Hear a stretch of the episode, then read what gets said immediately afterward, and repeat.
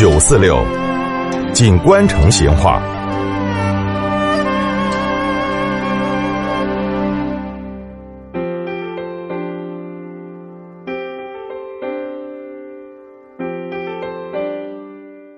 听众朋友，龙抄手儿是我们成都著名的老字号，今天我们就来摆下他的龙门阵。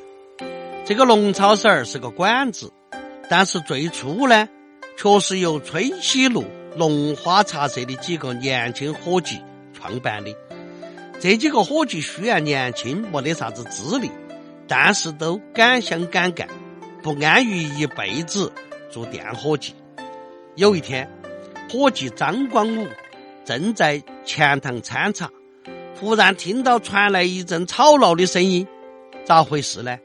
原来是有个茶客，他看完了戏，他准备去打尖，结果等他转来过后，位置就被后头的茶客占了，两个人就发生了争执。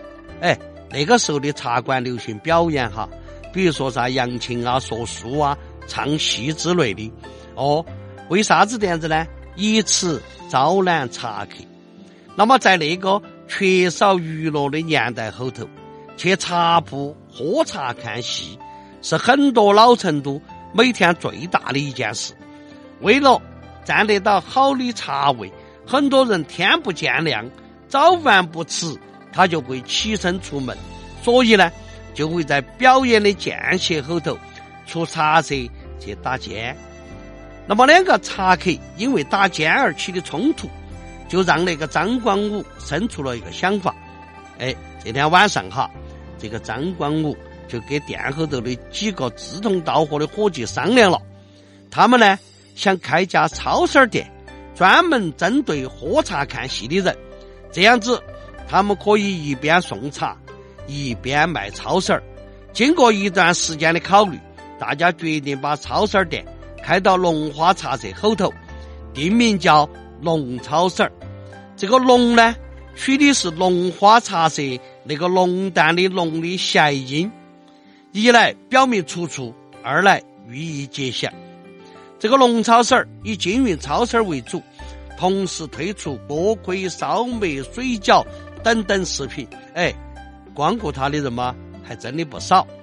但是这种好光景没有持续了好久，很快大家就觉得这儿的东西味道一般，他们更愿意多花些时间到临街的面食店去吃碗面条。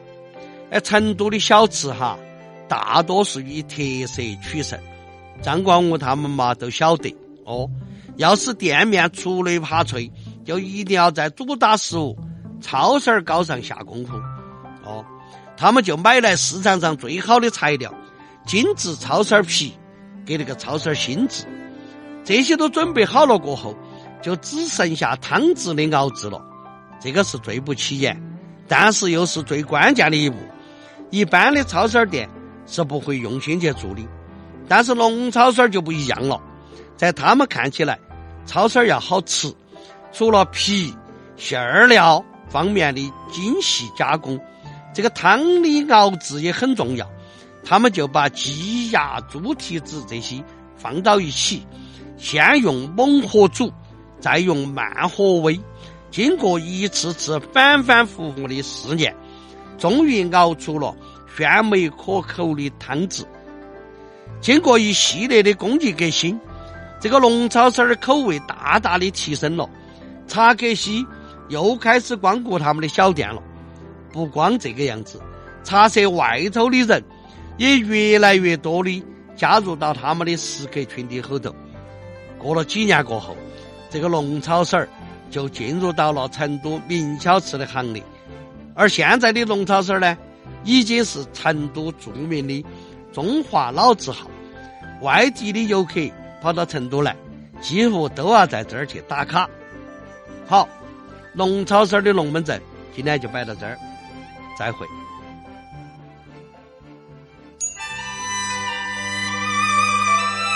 成都的味道也硬是有点长哦。